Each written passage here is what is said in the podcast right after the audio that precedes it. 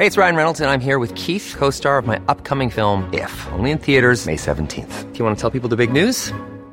All right, I'll do. Sign up now and you'll get unlimited for $15 a month in six months of Paramount Plus Essential Plan on us. Mintmobile.com slash switch. Upfront payment of $45 equivalent to $15 per month. Unlimited over 40 gigabytes per month. Face lower speeds. Videos at 480p. Active Mint customers by 531.24 get six months of Paramount Plus Essential Plan. Auto renews after six months. Offer ends May 31st, 2024. Separate Paramount Plus registration required. Terms and conditions apply if rated PG. Millions of people have lost weight with personalized plans from Noom. Like Evan, who can't stand salads and still lost 50 pounds. Salads generally for most people are the easy button, right? For me, that wasn't an option. I never really was a salad guy. That's just not who I am. But Noom worked for me. Get your personalized plan today at Noom.com. Real Noom user compensated to provide their story. In four weeks, the typical Noom user can expect to lose one to two pounds per week. Individual results may vary.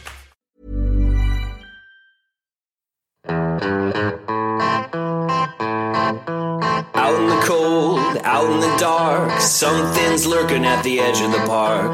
People be warned, people beware. There's a storm on the rise and it's covered in hair. Hear him cry, hear him howl, looking for someone to disembowel. Claws like a hook, eyes like coal, feet so big they're gonna crush your soul. They call him Sasquatch.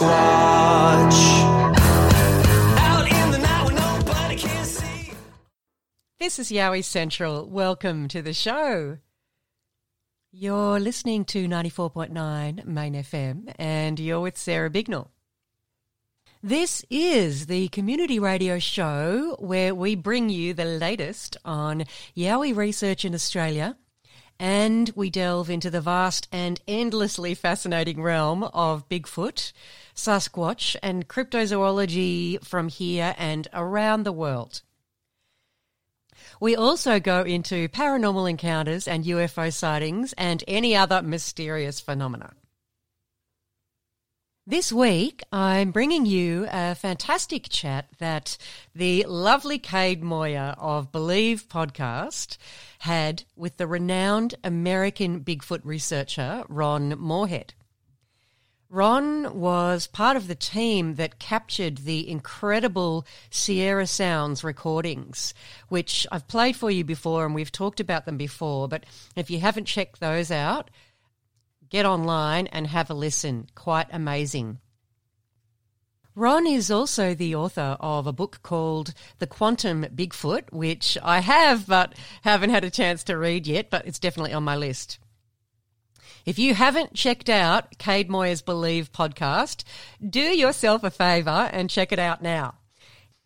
He has the best podcast on the paranormal in the country, in my opinion, and he's been very supportive of me and very generous with his advice. Cade, if you're listening, you rock.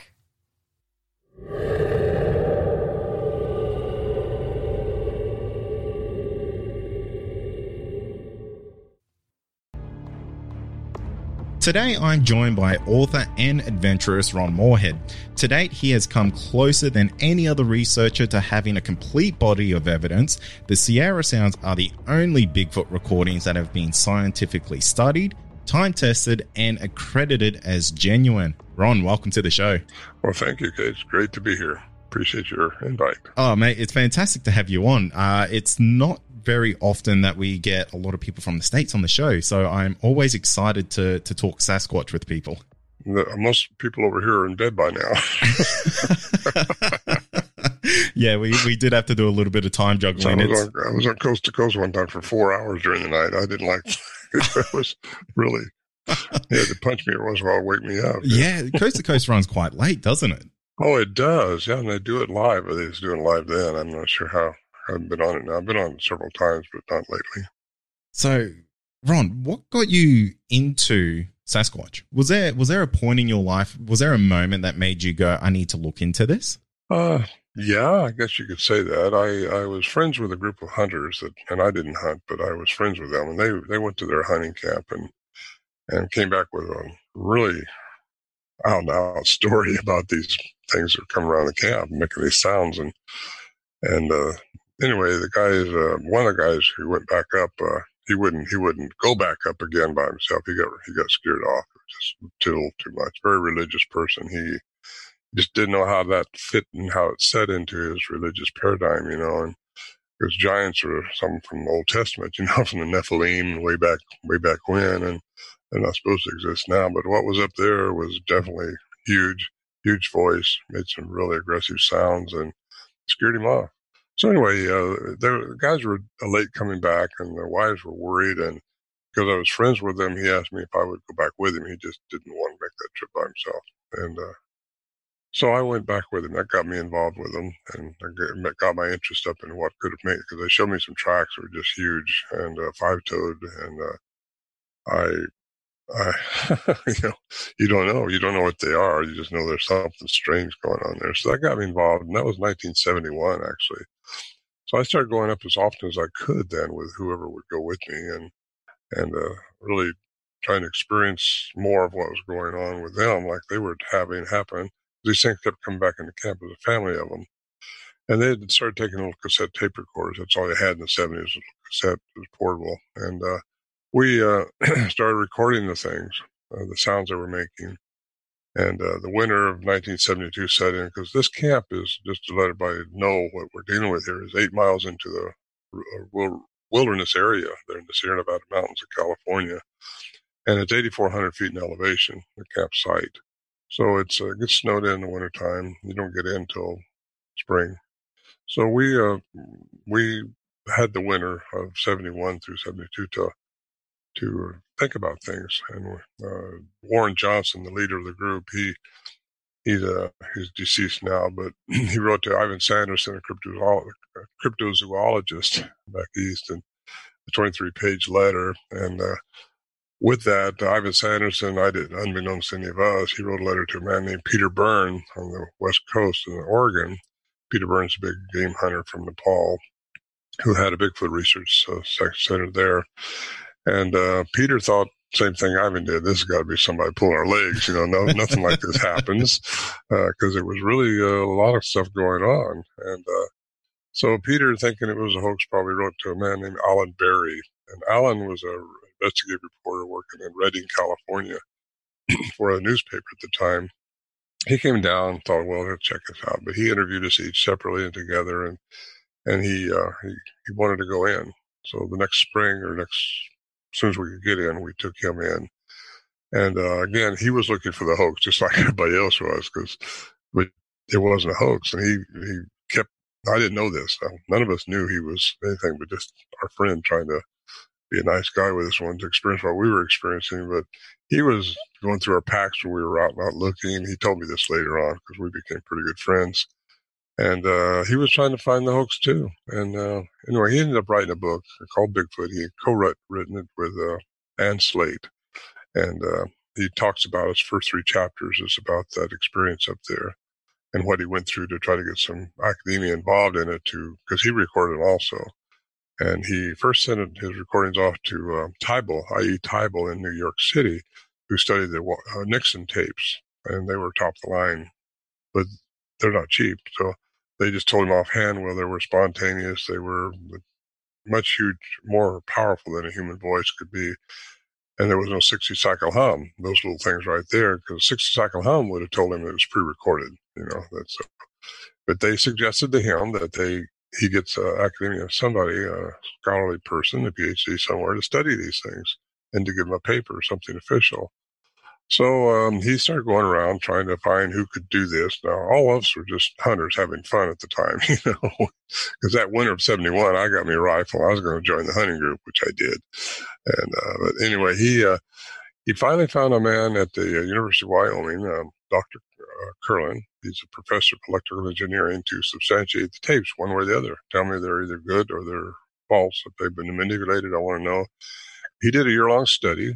Uh, and he said that they had not been speeded up, slowed down, or manipulated in any way, and they were pretty much outside the human range. He showed graphs where they were. He submitted that paper to the Anthropology of the Unknown uh, conference up in uh, Vancouver, BC, and uh, a subsequent book was written on it in 1980, published uh, called "Man Like Monsters on Trial."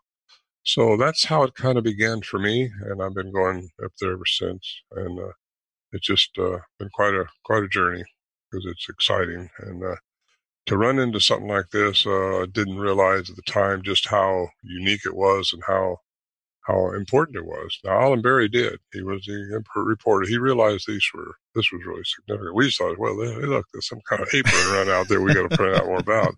But the unusual things were also happening, which we couldn't explain, and uh, they seemed to outfox us when we trying to trick them. Everybody says, well, you should have got a picture. You know, if that really happened, you there's no picture. Well, it's not that simple. Anybody, anybody that researches these things and tries to find and get a picture, they realize it's just not so you go set up a camera and say, come out here and pose for me. You know, these things, um, we'd set up camera traps and do all kinds of things. The only thing we could capture was their vocalizations. And that has proven out to be why I'm with you right now. Yeah, absolutely. And what was the the vibe with Bigfoot back in the 1970s? Because Bigfoot I could imagine wasn't really in the public light until the the Patterson Gimlin film, which came out in 1967. So that's only uh, half a decade before your your adventures out into the into the wild. Was this still something that was kind of a, a taboo thing, or something that was kind of not really taken too seriously? Yeah, that's true. Uh, even as you said you believe in Bigfoot, you were kind of laughed at. Nowadays, they don't so much laugh at you so much. Uh, yeah, it was. We were businessmen. I was a businessman then. I, my career was in business, so I, I had a pretty good standing in the community. So I didn't talk about it much, except to my, my family. Neither did any of the other guys, because uh, one guy's a contractor. He's a good friend of mine, still to this day. And and uh, just didn't spread the word around that you believe in Bigfoot, much less that you talked to them or heard them or chatter, and then found out two years later after the the uh, Kirlin report of 1976, it was, I think, 78. Um, a guy named Scott Nelson got a hold of him. He's a cryptolinguist, uh, retired from the Navy as a cryptolinguist. Uh, didn't even know a guy like that existed. He heard him by accident and came all the way up from Missouri, where he's teaching foreign languages after, after he retired, and interviewed myself and Alan Berry and to get the context of sounds. We gave him the sounds, believed that he would you know, he was an honest guy. We had people chiming in all the time. I know what they're saying. I know what they're saying, but found out this guy has been trained by the Navy to to find out if there's anything going on with languages, unknown languages, if it is a language. And the the big deal is now he he actually says it's language by the human definition of language, and that makes a big difference because if you just say things communicate, that's one thing, but when you say they communicate with language, like you and I are doing now, that's a whole other story because only humans are supposed to have the vocal mechanism for language, which means a hyoid bone here connected to the tongue with the nervous system going to the brain means we can cognitively talk to each other sapiently, I should call it. So that's what's happened. These things have that, which didn't know that at the time. Didn't know this till till uh, Scott Nelson, who was a cryptolinguist, till he. I started started started looking into that stuff because uh, that means maybe they're hybrids, some type of a, a human that were human type or something or spring off, whatever. We still don't know to this day what they are because no one's ever, uh, well, found out. I've been researching now for close to five decades, 50 years, and it's just uh, been a phenomenal journey for me. I've been around the world in Nepal, uh, Peru, a couple times, South America, Bolivia, into Russia, Siberia, uh, researching uh, the enigmas of the, these other people that are claiming they're like the Yeti in, Nepal and above Bhutan, uh, claim if there's any commonality with that and what we have here on the West Coast, because I don't try to prove to people these things exist. Uh, I just don't do that. That's not where I'm at. I'm a little further along, I got to say, than that, because uh, if, if you don't want to believe the facts, the film, the Patterson, Patterson film is a good example. And these sounds, which now have been studied by a professor of electrical engineering to show they weren't manipulated, speeded up, slowed down, or anything like that, that goes. You've got the, same sounds been studied by the cryptolinguist that says humans can't do this and there's no fun making in them. These are actually entities out there talking to each other. Only humans have that. So where does that put it? Puts us in something going on here that's maybe part human but also go a little further as we can talk later how how what else they could be because only the mitochondrial or the DNA that, that's been done on them, the mitochondria, which is maternal side, uh, has shown to be human. Well, that's only half of it. What's the male counterpart? that's what they can't place. So as soon as they, as soon as the science sees, well, that's human, then they think, well, it's been contaminated. There's been two different studies now. Two different DNAs have been taken from probably Bigfoot, uh, Sasquatch, whatever you want to call them, Yeti maybe, Yowie maybe. yeah. Uh, but anyway, uh, uh, they claim that those are not right because they got to have contamination because these things. academia is, if the ones that want to believe this and want to entertain it a little bit, think they have to be just a lost ape or a lost species out there that, you know, but we're supposed to be the smartest ones. We're the Homo sapiens sapiens, right? We're the ones that supposed to be top of the line of the food chain, everything like that. But uh, I think they have to step back a little bit and look at who we really are as humans, what we're supposed to be as humans, what we're supposed to evolve to, and maybe these things have evolved a little further. That's hard for them to grasp because they live in the woods like an ape, they're hairy like an ape, you know, they got all that stuff going on, and so they got to be an ape. And as soon as academia thinks that they're going to believe in it, and they see this uh, this picture of an ape walking through the woods like on Bluff Creek, you know, the Patterson film, and and hear what I have, well, they they think there's something going to be wrong, or or they just, you know, somebody's got to shoot one. That's what a couple of the uh, former, they're both passed away now. Uh, John Green and uh, Grover Krantz both thought that we should bring in a body to prove their existence. So there's a whole group of Bigfoot researchers, quote unquote researchers, who who are out there trying to shoot one or hunt one, and uh, uh, that's not going to work for them. I can tell them that right now. These things, it's like somebody walking in your living room right now and you not knowing it. you know, they're really wise to the woods, but there's more going on with them than just what meets our three dimensional eyes. Well, that's that's something I, I hear quite often, and I hear people who have had these encounters with with yowies here in Australia, and they will say they will genuinely see this creature just vanish in front of them. Mm. They will be walking across a track or or a trail, something like that, and they will just see this thing disappear. Or I will hear descriptions where they they go into a, a predator like mode where they can hear this thing running around them or moving around them, but they can't see it. I have answers for that. you want to hear my answers? Of course I do. Absolutely. Well, this gets into maybe what you want to talk about the next hour if you want to do a second part, but it gets into quantum physics. And uh, Alan Berry had a master's degree in science. He was the investigative reporter, like I say, that went up there. And he fostered the studies, got University of Wyoming to look at them, did all the groundwork, and uh, caused me to get involved in talking like this at conventions and uh, shows like this.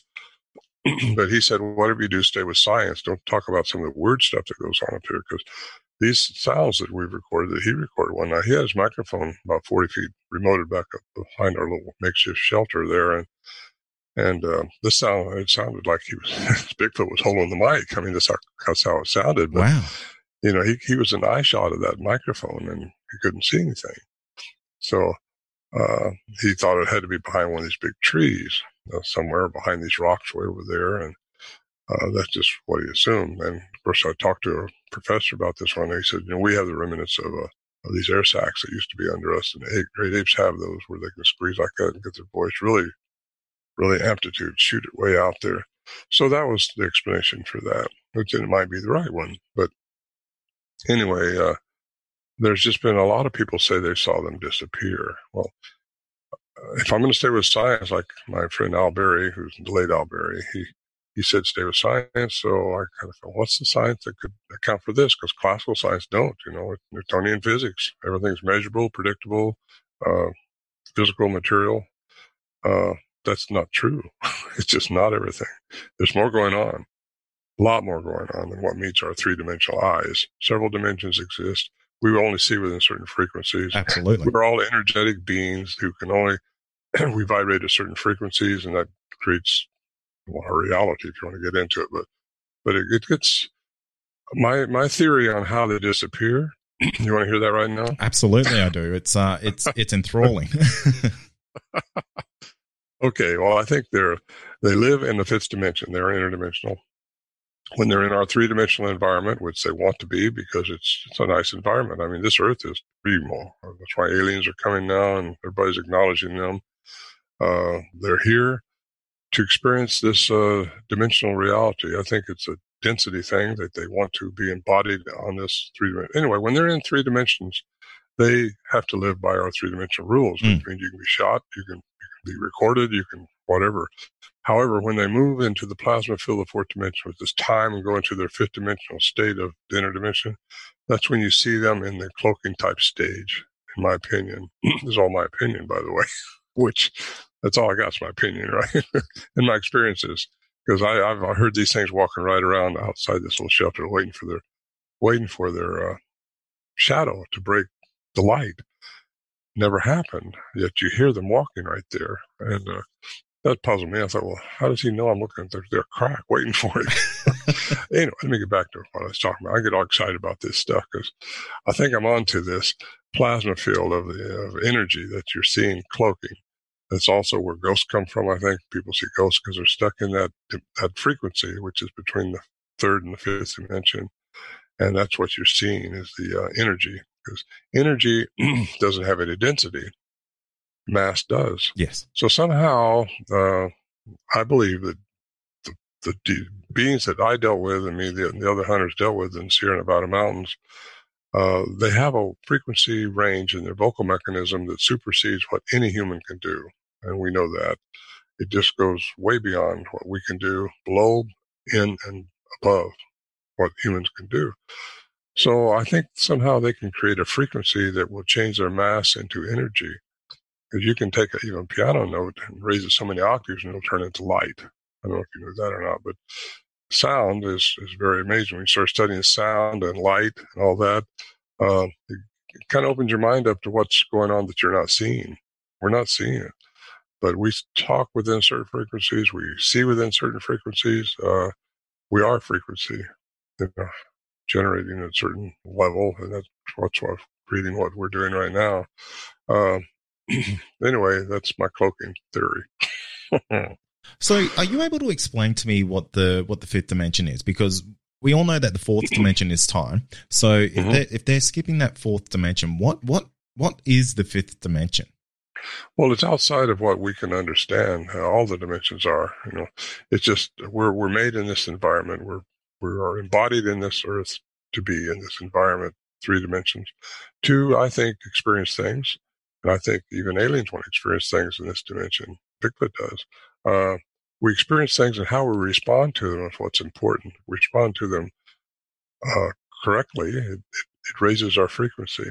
If you want to be depressed by something's went wrong, well, it's going to lower your frequency. That's how you get sick too. By the way, if you get a higher frequency going on, you won't get sick.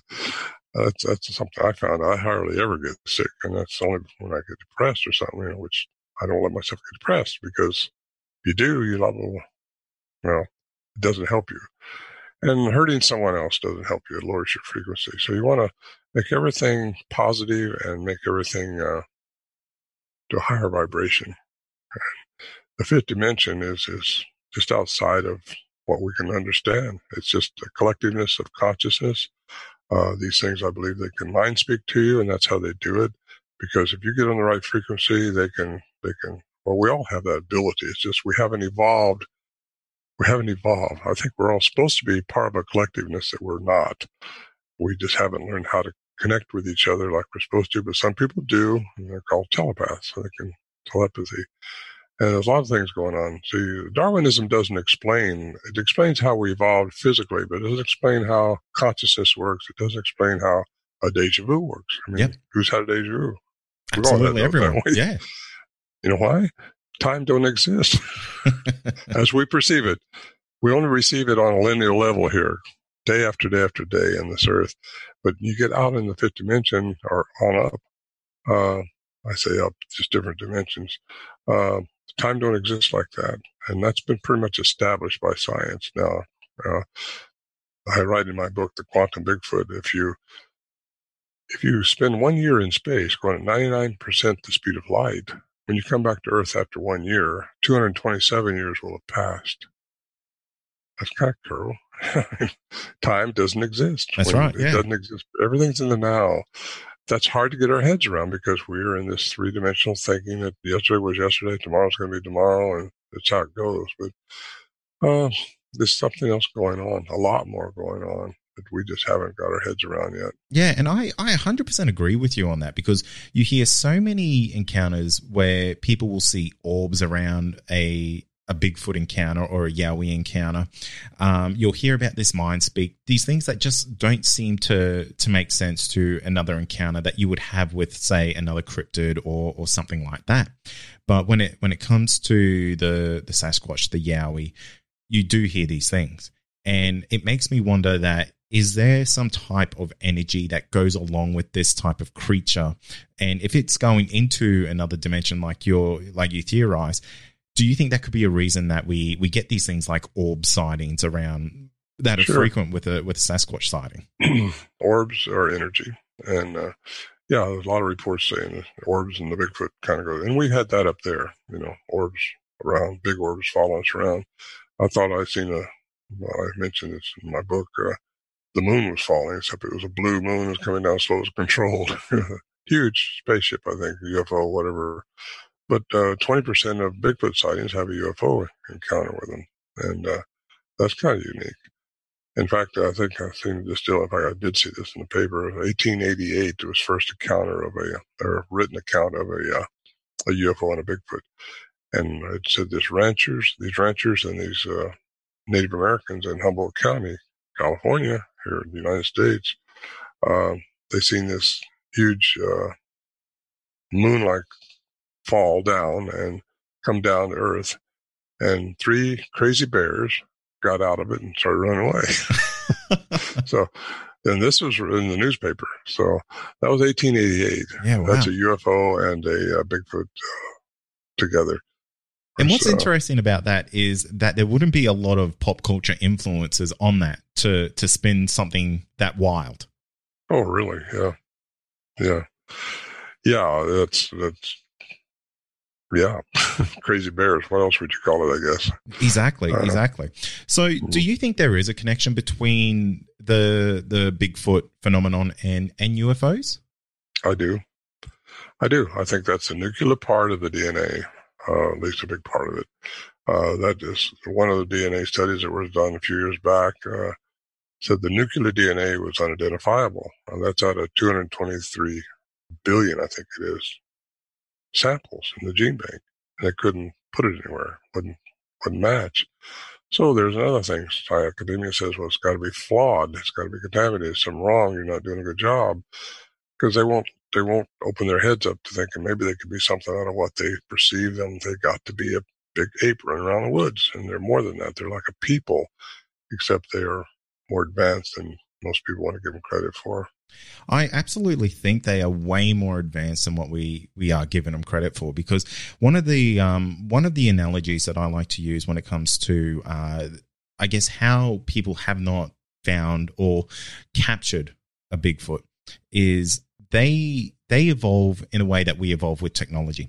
Our technology is actual technology. We would use computers, cameras, things like that to assist us to evolve. So our our, our evolution process is probably going to be a lot slower because we are using additional items to help us.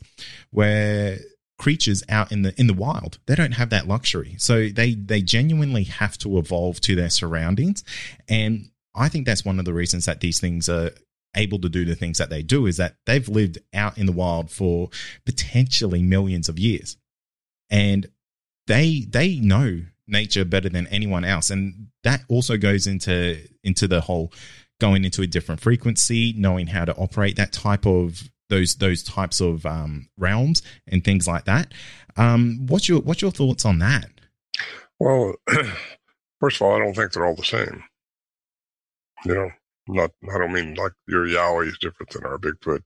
I mean, I think a lot of our Bigfoot Sasquatch over here are probably from different genomes because I totally believe, and I think the whole Earth believes now that UFOs are coming around. absolutely Well, somebody's flying those things, you know, Yeah. somebody's flying them. they have to be more advanced than what we are to do that. And the Tic Tac uh, UFO that was just filmed by the Navy, uh, that's out and, you know, it shot off at 5,000 miles an hour in two seconds. It went from nothing to that and it's out of sight. Well, some some technology that's outside of our Newtonian physics is working there. Absolutely. I think it's in quantum physics, you know. But if they're different, and I'm like I say, I've been into Peru and Bolivia. I've seen remains of, of uh, aliens. I've seen uh, the megalithic structures down there. They're all over the world, really. But you can find find signs of things that are just outwit us. Our technology just won't, won't get to those megalithic structures. How they put them together with no mortar, uh, like a jigsaw puzzle. Uh, you see that stuff with your own eyes, and it kind of opens your mind up. Man, something's gone on here before that we don't know about. Absolutely. And uh, you know, then when these UFOs are coming around like they are now, um, it kind of makes you wonder what's fixing to happen because something's fixing to happen. I think. And uh, anyway, uh, yeah, the the alien connection I think is is there. But I think some of them who've been here for eons and eons have evolved, like you say, and some of them has crossbred with uh, Native American or indigenous people, I should say, and uh, that has diluted some of them down to be even more human-like, like we are. So maybe some of them have lost some of the attributes that they were originally designed with, like we have lost our original attributes. I think we were made to be different than what we are. We all think we're separate, but we're all really part of one energy. We just have to learn how to connect with that and uh, that's what I think Bigfoot is is able to. At least the ones I dealt with are able to to collectively be one mind, you know, and think because uh, you know you could set up a camera trap uh, real cleverly during the day and think you're going to trick this thing from coming in after food, you know, at night that we left out. It goes another way. Uh, Oh, I thought, well, oh man, underestimate them. And I, researchers do that. You know, they just underestimate what they're dealing with. Most of them do. And until they've had an experience uh, of some type, uh, like saw one disappear or or something happened to them. And I've talked to people. They, once they find out I got an open mind, I get these emails all the time. Hey, this is what happened to me. so what do you do? You know, I, I respond to all of them and try to. And uh, I understand. I'm not going to make fun of anybody because I've had too many people tell me too many stories, and you don't just write them off like so many researchers will because it doesn't fall into their paradigm. You've got this this idea made up over here. This this is what it's got to be, and if it doesn't fit in that, it ain't. It's not real. So that's where they are, and uh, I'm not that way. I'm open minded, and uh, nothing, nothing surprises me anymore around these things from from what I've gathered in my experiences around them for so long. they're they're just something different. And that's a that's probably a really good note for for people who have had a a Yowie encounter, a Sasquatch encounter, and something is already seeing a Sasquatch or seeing a Yowie is already completely out of the normal. And then to have maybe something else that was extra different about it is probably the, the worst way I could say it, but something where, you know, you see the, the Bigfoot disappear or you, you have a mind speak encounter with this thing that kind of just takes that already, uh, I would say extraordinary encounter to another level. And that's really hard to share. Yeah. Yeah, and uh, regular research will make fun of him or he'll write him off. And I did that for a long time because I don't know that they were disappearing. Never thought about that frequency ability that they could have. Uh, so I've had people tell me that for years, and until I actually, my daughter seen one, found the trackway, bam, bam, real deep. You know, we couldn't even make a print in the ground, and it stopped. They stopped. Well, how's that happen? Density. Once your mass turns into energy, you have no more density. Is that what made you take on these other theories? No, no, I had I had heard this the trackway disappearing, and I know in researchers that said it's a hoax, it's phony. He, he made them up because they just stopped and wanted some helicopter come down and pick it up. You know, got to figure out something something that makes sense to them because our brain is is confabulating all the time, trying to fill in the blanks that that we've set it to you know, we got this. Well, that's it. We we know yeah. we know our our box and we know how to stay within it. And when you get mm-hmm. something like that, that's a little bit different. You have to try and make it fit the mold. You do. You really do, and your brain will do that. So you have to watch for that. Uh, if you are a researcher out there listening to this, make notes because your brain will play tricks on you later on when when you when you look back at it. You know, well, this happened, that happened. Al Berry was taking good notes and I'll say that that he was up there doing a job at the camp trying to figure this out, and he made a lot of notes. It was a good thing. And I was trying to make notes. Last time I encountered one was 2011. I encountered something up there a couple years ago, though, that kind of strange, but there's no strange things. What's strange? Just things we don't understand, you know. Uh, anyway, uh, uh, there was some in camp. I don't know how many, but there was one that made a big whap sound right outside the little tent I'd set up. And uh, I thought, that's what they do. This is the daylight. And uh, I heard this chattering going on down here by the uh, 70 feet away or so. And then I hear this crunch, crunch, crunch around my tent area there. And I, man, I was by myself, which is not I'm not supposed to do that. Yeah, that's that's a that's a tough situation. well, especially you know, I, I I'm one of these guys. I didn't think I had any fear, but you shake a little bit when when you're up there where you don't really have any help you can get because you're at the middle of nowhere and uh, you can't get out. Uh, I mean, not if it's dark, you're not going to get out, and uh, it's just uh, a little unsettling when all that happens. And at four o'clock that morning, because I didn't sleep, uh, but I can tell you, my tape recorder had brand new lithium batteries in it. The batteries are dead. These things are all suck, they suck energy. Uh, and that's another thing gets into energy. They can, they can play with you and they can toy with you and they do do that. Do do that. Because stuff. that, that is something that I do hear quite a lot where people will go out with fresh batteries, brand new equipment, and it all just stops working yeah. for no reason. Mm or the film was missing time. I've heard that happen you know, when they're trying really? to film something. Yeah, it's like it skips from certain time to another time. There's nothing there. It's amazing. Like, see, when you get into quantum physics, uh, it's it's uncertainty. Where Newtonian physics is certainty. Uh, you can measure things. You know, we have to make that leap or that jump into quantum, the quantum reality that's really going on, because quantum physics. Uh, is pretty young. It's called modern science, and so much academia has been trained in Newtonian thinking now, and that's what we've been brainwashed in, thinking that's all that can go on. Um, but quantum physics is how the universe works from the most minute level, micro level, to the macro level. Throughout the universe is quantum physics. Time, everything is so different than what, how we perceive it and opening your mind to that and get you a couple there's books all over the place of this stuff and how to understand quantum physics. Uh, so it's just a matter of time you know and also the speed of light. Einstein says nothing can go faster than the speed of light. Well that's not true. Our thoughts go faster than the speed of light. But thoughts does not matter. Einstein's talking about matter. Uh, energy goes faster than light. So i think that's how anything ufo wise can travel from in space at the speeds they must have to travel to get to and from wherever they're coming to and from. Uh, they have to work in the energy field only, I think, somehow shoot off like that. Uh, or they got a different technology with their propulsions, that's what the Tic Tac UFO couldn't.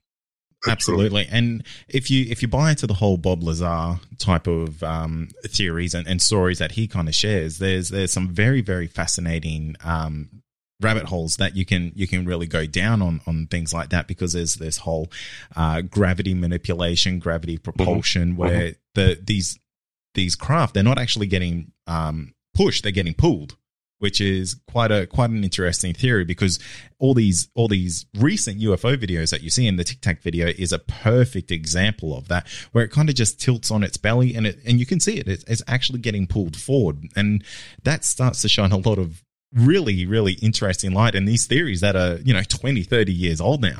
Yeah. Well, they say it's the 20 minute thing that got out. I, I, uh, I may have posted that on Facebook. I'm not sure, but it's a 20 minute film with uh, uh, politicians, physicists, government, uh, the Tic Tac um, people chiming in on this phenomenon, how we're now exposing it. So I think we're going to see a lot of changes, a lot of things going on uh, because of this uh, new awareness that we have. I think that's what the 2012 calendar, Mayan calendar, was all about. The way, it's going to be the end of the world. It's going to be the world. Well, no, I never thought that at all. I think it's the beginning of a new awareness age that's coming upon us, and it's going to help us evolve and get better frequencies going on because again, we're we're frequencies vibrating different different wavelengths, and uh, get into well, so many things. The Earth's human human uh, vibrational frequency of the Earth is important. It's been shooting up lately. I think that's got something to do with uh, possibly the UFOs. I don't know. It's an interesting time that we are heading into because it almost seems like every day we're one step closer to disclosure happening. True. Yes, and it's happening all the time. Uh, I'm going to post that if I didn't already on my Facebook page, Ronald J. Morehead, 10. And uh, people can tune into it and, and, watch it. It's 20 minutes long, and uh, it's uh, just really cool. It's got all the physicists on there talking about it. It's got how, you know, it can't be hidden anymore. It's out in the open. It's up to the government now to disprove what's been proven. And even you got the politicians who's got these closed meetings. That's why President Trump over here in the United States, he formed a space space force. You know, trying to he's trying to do that because there's there could be a threat because not all these things are good.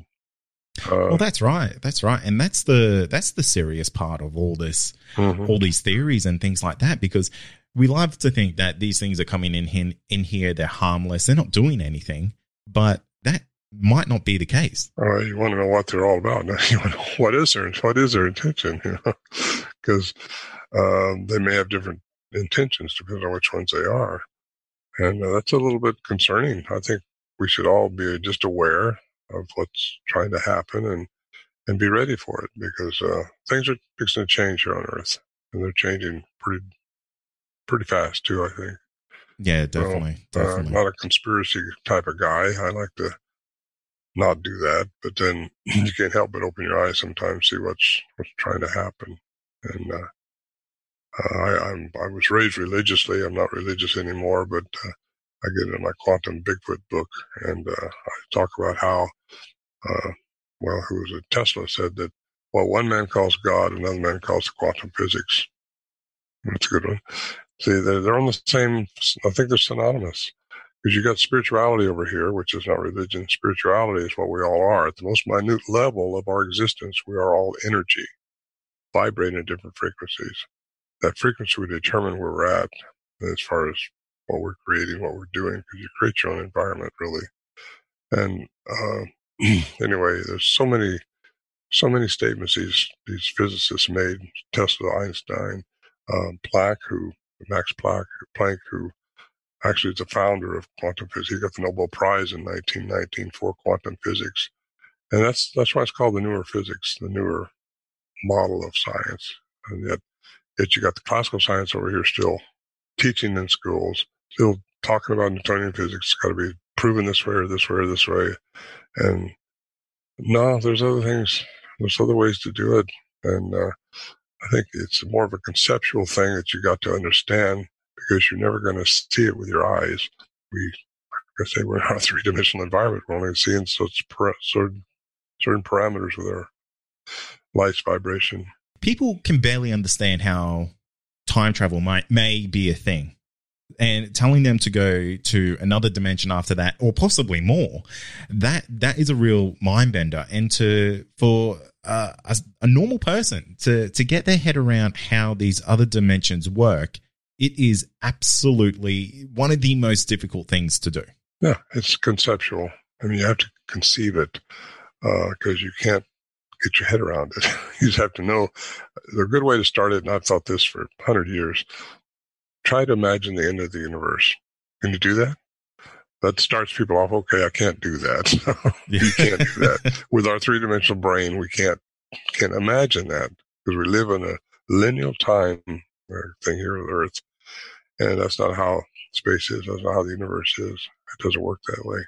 So, in what you're saying there, just something that you you said a little bit earlier about, um, I guess life after death, almost that it was something I felt you're almost leading to. Do you think the consciousness continues on then? Absolutely.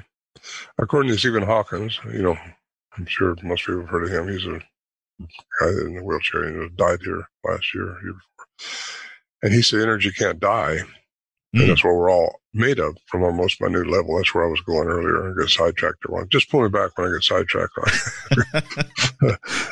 but there's so much, there's so much I, I carried away with it. But Einstein said energy can't die either. It only changes form. So it changes form. Well, if you're religious, you'll say, well, I'm going to go to heaven. If you're a physicist, you say, I'm going to go to another dimension because you can't, we're only, we're, we're spiritual beings embodied in this uh, embodiment that we have. And, and it can only, this will die, but our essence, who we really are, our spirituality, our spirit part will continue on and change forms. So maybe that's where I was going earlier because we all are energy. Everything is energy. And, uh, got to put it in perspective what's going to happen. I, I, that's how they disappear. You know, that's what you're seeing in the predator state is their energy. Yeah, yeah, and I and I've heard it from too many people to mm-hmm. to to poo poo the idea. Right. Uh, in uh, David Paulides' uh, Missing 411 The Hunted, I'm I'm in that for about 15 minutes. Really good DVD, and uh, not because I'm in it, but because he did a good job. I let him go into our camp uh, in 2018, him and his filmer, to film the area because there's so much history there and so much has gone on, and it's it's been known about now throughout the Bigfoot uh, Sasquatch uh, field of Bigfootology, I call it. But anyway, I finally let a filmer go in there, which I've really kept the area secret, and all of us have. The hunters that go up there, the family anyway, still hunts the area. Uh, we don't want a bunch of researchers going up there, but he did a good job. But in the 50 minute section that he's got me in, right after that, there's a section in there of this lady who was bow hunting, and she uh, she's seen this uh, predator. He calls it the predator look. She was sitting up her tree mount, and and she sees this uh, energy or something pixelated, went from tree to tree to another tree. Pretty cool. He also it's, did it's a re- uncanny re- from what I hear. Uh, he did a reenactment in mine. Um, this I told you something strange happened up there a couple years back. Well, we were up there, and, and this light, this bolt of light, I, I related like a saber of light that starts, you know, Star Wars. These sabers, the tube of light goes floating by our tent. now, come on. It, was manipulated. We watched for several seconds, come over here, work his way through the trees, and kept going down that way. You don't know what to think about that stuff. I mean, you don't know what it is. You know, it's an intelligent something, but what's it all about? What's it doing? Check us how out. Do you re- how do you react to something like that when you see that? You just sit there and wonder. Hope. the, be quiet. yeah, I was going because that's the one I was going to ask. Don't scream and start running. well, that's it. Do you draw attention to yourself? Do you do you react to it? Do you no? Do you I just don't. try to no. ignore it. No. Oh, I don't. I watch it. That's for sure. Because I didn't know if it was going to come up and grab my wife or what, because it was just her and I up there and one other guy, and he was off in a hammock, and he was looking the other way when that took place. He seen something strange that night too, but he'll have to tell that, I guess. Um, anyway, uh, that's the last strange thing. Uh, I took David Paulides up there and his filmer. Nothing happened. We was up there for a week, uh, filming and doing stuff, and uh, nothing strange happened at all uh, that we could really put your finger on. It was really smoky. The whole area, whole California was like 17 forest fires, I think, there. And it was very smoky. And wasn't any animal sign, no bear, no, we always see bear here and stuff like that up there, but not then. And, uh, uh, anyway, it was probably two, three weeks after that's when the whole mountain caught on fire where we were. So, uh, I'm not sure what the area looks like now because I haven't been back up since, since July of 2018. I did fly over it uh, in a small plane, and uh, I, I, was trying to get a handle on how bad it was. But several several acres right around our camp, it don't look like it was burnt. Just of course, the wildlife biologist says well, sometimes the burn will just go under the big trees and they'll still still stay there. They won't burn up. It looks like that might have happened because, uh, but again, getting there is another story. That's really a very imposing way to. It's very imposing to try to get there. So, Ron, do you think the the world will ever find a Bigfoot? Do you think it, it will ever get disclosed, or do you think this will just be one of those things that is just just a mystery? I think it'll be disclosed, but I think it'll, still be a mystery because they'll find out the enigmas associated with them, at least a lot of them, and if not all of them. And uh, it's, you know, unless it's accidentally shot and they, they get the body then, because according to Fred Beck, uh, this St. Helens Ape Canyon thing in 1924. He claimed he shot one dead on, couldn't have missed it. It fell off a cliff. I couldn't find the body. Uh, so you got stuff like that going on. You've got the uh, Albert Ostman same year of Tobin in British Columbia. He claims he was kidnapped by one, held for six days with his family, a male, a female, and two adolescents. He said they were chattering amongst themselves. That's in John Green's book, uh, Apes Among Us. So you got a lot of his, history about these things going on. And you got, I think, academia turning their heads and wondering, well, maybe I should give this a look. And the academia that I know of, the professors that I talk with and communicate with, they're they're open minded because they, they do believe these things exist, especially the one that studies the foot tracks, the casts, because they got the dermal ridges in them. And uh, that, that can't be faked. It's like a fingerprint. So you got those things going on, but still they can't seem to get the attention of, of their colleagues. Because in, in these universities, you know, you'll, you'll lose your tenure. You'll not, you lose your grant money. You, you take a hitting, a beating, uh, if you take the subject on. Grover Krantz, who used to live in the same town I'm living in right now, he passed away, but he was a professor at the University of Washington over here, and he he said that he's taken a real beating because uh, his he he got the Gigantopithecus jaw, you know, thinking right. the remnant of the Gigantopithecus, and and uh, he he claimed, he said I'm sure they're out there, but again he he was advocate of somebody shooting one. So uh, anyway, uh, whether they'll be proved or not, your guess as good as mine. You know, if they are what I'm thinking they are, uh, something's going to intervene, and uh, they, uh, I don't know if if they can accidentally be shot, and that's how it would be actually, because you're not going to sneak up on them very easy. Yeah. Fact, you won't yeah. sneak up on at all. They seem to anticipate you. And that's because, and maybe in their fifth dimensional state where they stay, uh, time don't exist, so they can just drop in on you when they want to. Yeah. Well, yeah, that's exactly it because that's the that's the beauty of I guess dimension hopping is that you you get all the the control of the previous uh, dimensions that are below you. That's mm-hmm. that's just how the physics of it all works. Um, what do you and, and this this is a little bit conspiracy tracked, but do you think the the governments of the world they do you think they know about these creatures? Absolutely. Do you think they know they exist? Yes, no doubt in my mind. Yes. Quick answer. Yes. Yeah. yes. They could not know. It's like they knew about UFOs since the 40s, and they've known about that. Uh, they've just kept it a secret. Now it's all out of the bag, and uh, these things are going to be out of the bag. But it's scary. I'm sure if people really realize what what's out there, it's going to scare them because they've been trained to think certain ways, and and it's going to. You know, these things are huge. I mean, they're big, and they are bigger, they're stronger, they're faster, they're everything that we're not showing that we are. Um, so it's going to be very concerning to religious circles too. It will be that it will blow the lid off that mm-hmm. type of those that type of mindsets behind a lot of people. And, right. and and same with same with ufos and aliens. It, it's all kind of in that that same box where sure all this stuff isn't supposed to exist. Um, the bible doesn't say this is real. And when that happens you have to ask the question what happens to religion after that? Right. Well i think people have got to realize that they're spiritual entities entities and religion is is kind of man's way of saying jump through this way and you're going to go to heaven. Yeah. Uh, you know a lot of people have thrown away religion but like it or not you can't throw away your spirituality we all are spiritual beings which means we are energy frequency uh, and vibration Nikola Tesla said that too if you want to understand the secrets of the universe, look into energy, frequency, and vibration. Well, that's so true.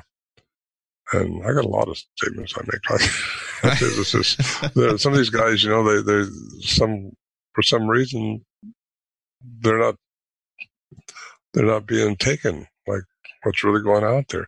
I seen a head physicist in California one time. He was the head of the physics department in a private meeting, and I said, "What do you think about uh, I didn't. This first time I talked. I said, what, what, what do you think about quantum physics? He just looked at me and smiled. He says, nothing's real.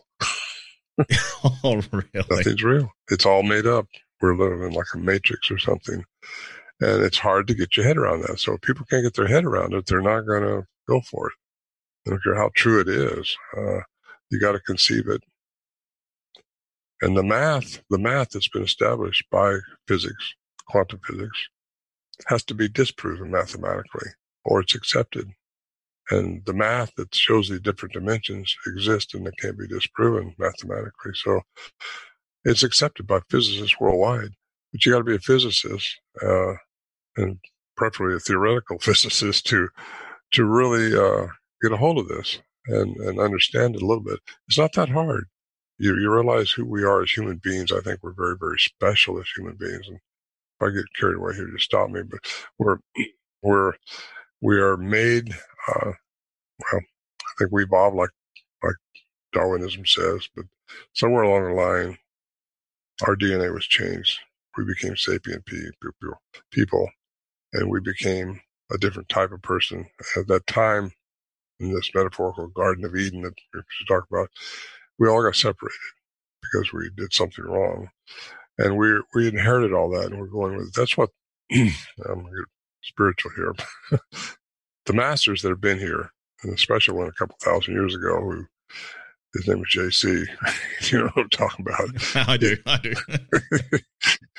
He was trying to tell us how to how to become one with the Father as he was one with the Father. Well, that's what that's what we all have to be. Is we have to become one with the collective consciousness that's out there, and we've all been separated until we become one. And I think that's done through the pineal gland, through the awareness, through the, the heart mind coherence, get it in the right, right vibrational frequency and understand that your, your outside brain has to be, has to be communicating with the uh, third eye, the eye of Horus inside the pineal. And I go on and on and on with this stuff because it's really, really exciting to me. you know? It is, and it's a it's a really fascinating subject. It's something that can be honestly, you could talk about it all day, all night because there's there's so many different theories. There's so many different elements to it that it it really can just go on forever. So true, it does, and everybody's got their own theory. So uh, I don't down anybody with their own ideas. Uh, that's important, and don't talk bad about anybody because you don't know. None of us really know yet. We just speculate. I speculate, but it's out of 50 years of experience in dealing with it and interviewing people all over the world and doing what I do. This is what I do now. and it's uh, it's really exciting and it's fun. And I'm glad I'm I'm glad this came to me. You know, in my earlier years when I was 29 when it started for me, and uh, Do the math now to see what what that takes me.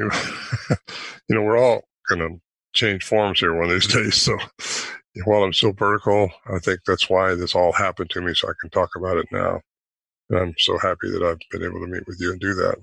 Well, it's been my pleasure. It's been so great to have you on, Ron. It's uh I think I'm going to have to get you on because I had a I had a list of questions that I wanted to ask you. And I'm taking up all the air and the oxygen. No, it's fine. It's fine. It means uh it just means I get to hopefully have your company again at a at a future date because uh I have so many other questions that I do want to ask you, but I tell you what, I, I when you when you start talking about Bigfoot UFOs, aliens, and the connection between that. It's it's a conversation that I, I absolutely live for. Yeah, me too. I like it.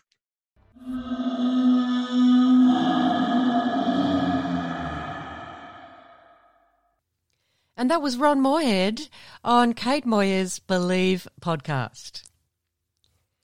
If you've had an encounter with a Yowie, or you've seen a ghost, or you've had a scary UFO experience, or any other weird stuff, get in touch with me via Yowie Central at gmail.com or via the Yowie Central Facebook group. Looks like we're out of time for this week, people. Yowie Central will be back next week, same time, same place, on 94.9 Main FM. I'll catch you next week. Stay safe.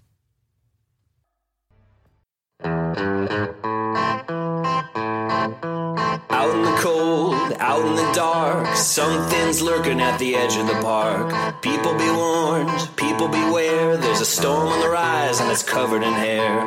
Hear him cry, hear him howl, looking for someone to disembowel. Claws like a hook, eyes like coal, feet so big they're gonna crush your soul. They call him Sasquatch.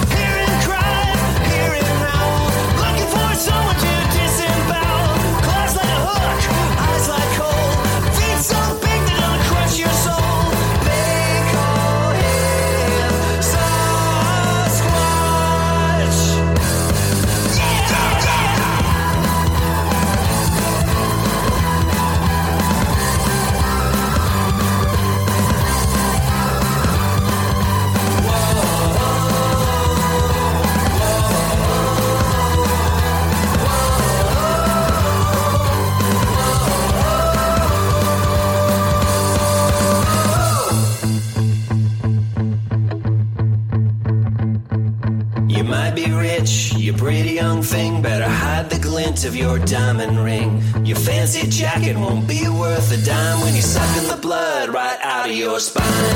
Hearing cries